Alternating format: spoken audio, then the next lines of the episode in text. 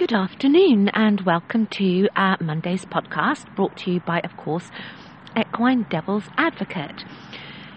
Now, the weather is actually really quite nice this afternoon. It is nice enough for us to be broadcasting from outside. So, hurrah, given that it's nearly December. Long may it last. Now, last Friday, I did tell you that this episode were going to be the final of the curse of Tutankhamun but I fear I may have told you a little porky pie, unwittingly, of course. For those of you not of this land, England, you may well be saying, a what? A pork pie? Well, yes, you see, a porky pie is actually rhyming slang for a lie. Just a little unintentional one. You see, Hindsight is a wonderful thing, especially when it comes to horses. And though it seemed that the curse truly was broken, and it had come to an end, Tutankhamun was free of it, as was I, a question always lingered in my mind. In fact, it lingered for so many years, actually more so as I grew and got older that unanswered question was what on earth could it be that would turn such a genuinely fun loving, talented, and kind pony into such a beast? As now, you see, he shows nothing but his true colours. He is brilliant, he is perfect, he is talented, and he is a beautiful, fabulous child's pony what on earth happened? Why? And what could have caused the beast to emerge from this genuine little soul? You see, I don't actually have a definitive answer for you. A cut and dried, aha! That is what the cause was. That brought on the curse. I do have a slight inkling something that occurred to me actually after one last incident. But I thought before I tell you of that last incident and possibly put ideas into your heads, I'm inviting you to put your thoughts forward. What do you see in this story? What do you think could have created the beast? And what was it, do you think, that put the beast to rest? You see, the fascinating thing about this amazing world of horses is that sometimes someone outside the picture looking in can actually see so clearly what is going on and identify an issue. And sometimes being in the picture means we can't actually see the wood for the trees, as it were. So, people this is by no means a trick question. There is no definitive right and wrong answer. It is open for discussion, and that discussion and debate is what we here at Equine Devil's Advocate are all about. So please do go to the website www.equinedevilsadvocate.com, all one word, and choose your page. Hot stuff, the possible cause of the curse. Biscuit, the possible breaking of the curse, and Koya, both the cause and the resolution. So, yep, get your heads together and jump on your keyboards, type away, and submit. And of course, there is um, Podbean where you can leave your comments, and also Facebook too.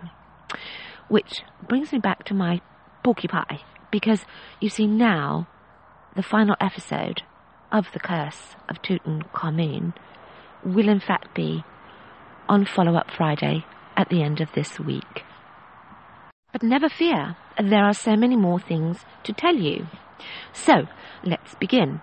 Now, after camp, it was late summer, but still so much riding time before the light began to fade and winter set in. There came to our saddle club new horses and ponies, and I met and made new friends. The first to arrive were two Dülmen ponies, Hans and Mouse. Now, Dülmen ponies are not often heard of, but they are in fact a native breed to Westphalia in West Germany, and they do live wild as herds. They were both a sort of silvery dark dun colour with dark chocolate dorsal stripes and thick chocolatey coloured manes and tails. The ponies are about 13 hands and they're very compact and sort of strong in build. Hans, a little gelding, and Mouse, a little mare, brother and sister, we were told. Now, it's actually quite unusual to have a mare, as mostly they are left with a herd, obviously to further the breeding stock. But nevertheless, here they both were. And what fab ponies they were too. They were actually bought for the school, for lessons, but as they were very new to the whole thing, myself and a couple of other children were asked to ride them to help them learn the ropes. Having learnt so much at camp, I jumped at this opportunity. Hans was adorable. I loved riding him. He was always happy and always tactile and inquisitive and gentle and always with such a smiley face. I don't know why, but I preferred to ride him bareback. I think perhaps it was because he was so very warm and comfortable to sit on, especially when his dense winter coat started to emerge. Mouse, on the other hand, was a little quieter in her personality. She was always sweet and gentle and very well behaved and nice to ride, but perhaps slightly withdrawn. I often wondered that, that she would have been happier, perhaps still living with her herd. Perhaps that's where her heart truly lay, unlike her brother, who seemed to relish this new life and all this excitement and learning. But Mouse, she never showed that same sparkle that real brightness in her eye, and I don't think I ever saw her really smile. You see, now I was actually moving into a whole new phase in my riding journey. I wanted to experience all these differences. I wanted to ride everything I could possibly park my butt on. Did I lose my love for Tutankhamun? No, never. Did I ever prefer any of the others over him? No, never. It was, in fact, just the absolute best of both worlds. And there was another new arrival. Tina was her name. Wow, oh my. The most strikingly elegant Hungarian thoroughbred mare. Bright chestnut, the finest coat. Her coat almost shone a pale green in the sunlight. She was like a living porcelain figurine. The definition of her limbs and the outline of each of her muscles as though exquisitely crafted at the hands of a great artist. I had never seen such a beautiful horse up close and personal. She was truly breathtaking. She belonged to a lady who had actually imported her. I believe she arrived on a train. This lady, her owner, had bought her unbroken and had done all the work herself, and I loved to watch them. When she rode, she sat so light and so still, and her posture was always in this perfect alignment, and her aids were so subtle, almost imperceivable. And that mare, she glided through her schoolwork in this exquisite elegance. Where her hoofs fell in the arena surface, there was hardly a print visible. She was so light and athletic. An absolute vision. The best thing I had ever laid eyes on. And one day, they were schooling in the outdoor arena. I was, of course, gulping and staring, and probably being completely fed up of me gulping tag along stalker child. The owner turned to me and said, Would you like to ride her? What? Would I? Would I? Had to be the silliest question anyone had ever asked me. My head went into this sort of spasm, nodding up and down vigorously, my eyes like bigger saucers. And she said, Excuse the siren. She didn't say, Excuse the siren. She said, Go and get your hat then. And I ran as fast as I could to the tack room, jazz hands flailing, boo, boo, mouth wide open. I'm going to write Tina, boo, boo. And so I did. Mind blowing. Now, how to describe it? How to translate that exquisite feeling into words? Could it be like floating on a cloud pushed by a gentle breeze, or like floating in a sea of melted chocolate? I am actually lost for words for once. But it was just heavenly. But the other thing, actually, for me, was Tina gave me this sort of a benchmark. It was like a feeling that said and described perfection, true equine perfection. I've never, never forgotten it. Did I lose any of my love for Tutankhamun? No, absolutely not. Because the truth is, he had brought me to this place in my life. It was he who had, in the most bizarre of ways, made these opportunities possible for me. Were it not for him and our journey together, well, say no more. And, of course, there was still Olive, born to royalty, but in disgrace and banished to West Germany, where I think she actually found her happiness. Rock solid and unflappable, she toyed with us, and we with her. Favourite game? How many children could fit on her all at once? The record was, in fact, six. She was a big girl. We would ride her in the indoor school bareback, and she would let us climb on, one after another, and then, when she had had enough, she would tip us off, gently, one at a time. If we tried to cling to her neck, she would shake us off with a big shudder. And when we were all done, we would take her back to her stable, where she would go straight to her wrought iron corner manger in search of a snack. Her favourite snack. A poor, unsuspecting mouse that had crawled in searching for any leftover grains. Yes, quite often Olive could be seen with her head over the stable door, crunching on something and a thin tail sticking out of the side of her lips. Yes, Olive was nothing if not unique. Hmm. Now, whilst hacking around the roads one fine day, I was chatting away to Tutankhamun about probably how utterly delicious Tina was. Actually, I think he was the only one that, that was able to tolerate my endless chatter, and his beautiful little golden ears would always just flick backwards and forwards. As we were hacking, we met Gudrun and Cindy. They were coming towards us from the opposite direction.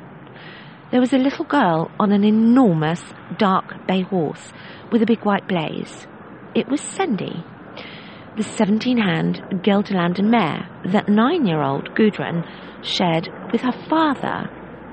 Gudrun was German, and Cindy was kept at the German riding stables, which was about 15 minutes' ride from our saddle club. I had seen it from the outside many times as we drove past, and it always appeared to be a rather grand establishment. There were very modern buildings and manicured shrubs and islands of grass that we could see. Some of them had pretty flower borders and this enormous outdoor arena with a white sandy surface. We said hello. Sendy and Tutankhamun touched noses and they blew gently on each other. Yes, a huge no-no at camp. But they instantly took to each other, as did Gudrun and I. So keen was she to practice her English, we rode together and struck up conversation. Do you know, I always marvelled at her confidence to just explore and try to use another language. Being English, you see, I was far more reserved to let her hear my version of German. We agreed to meet again and to ride together, and very quickly we became such good friends. And Sandy, well, my God, what another extraordinarily special horse. She had such huge presence and was just such a gentle, calm personality. She had these amazing, huge, clear walk strides and they played the most rhythmical tune as her shod feet hit the tarmac road, and always how she carried herself in these beautiful high steps. Such presence, and yet she would slow down her steps so that Tutankhamun could keep up, and we could ride side by side to chat and experiment with each other's, each other's language. Gudrun would ride Sendy to my saddle club, and, with my little packed lunch satchel, I would climb onto her from a very high wall. I would sit behind the saddle, and then both of us would ride her back to Gudrun's stables so that I could watch their lessons. My feet would be resting on her flanks and my satchel bouncing against her hip while we marched back up the road. But how amazing she felt! So broad and yet so supple. Her back would sort of swing from side to side with each definitive step of her hind leg. It was like the power in a wave that sort of lifts you and then gently brings you back down with the tide. It was utterly amazing and again, so very, very different. I loved watching their lessons. I didn't understand a word, but to watch from the seated, elevated gallery, eating my lunch, was just awesome. I used to watch mesmerized at Gudrun and Sendy, for this riding was a whole other world. Beyond another world. You see, we at our saddle club did so much fun stuff. And at camp, we did serious stuff and some fun stuff too. But this, this was something else entirely. This that Gudrun and Sendy did was dressage. Proper dressage. And what a special, special mare. Gudrun's little short nine year old legs barely reached below the saddle flaps, yet Sendy responded spontaneously to every slight change of balance, every slight feel of the rein, every misplaced leg aid of this short little German girl. And to see this horse so focused, so attentive, listening so intently to every word of the instructor, to see her positioning in the shoulder fore, her balance in the collected canter, and to hear that music of her definitive footfalls echoing around the arena as she did two time changes and canter half pass and extended trot. Never once did she lose that that way that she carried herself and always with this awesome presence it just exuded from her. She was just utterly, utterly beautiful. Then, when the lessons were over, Gudrun would piggyback me back to my saddle club empty lunch satchel flapping against her hip again, and we would collect Tutankhamun so that we, all four of us, together could go bombing round the woods. What a lovely mare Sandy was, and she undoubtedly is the beginning of my passion and love for warm bloods.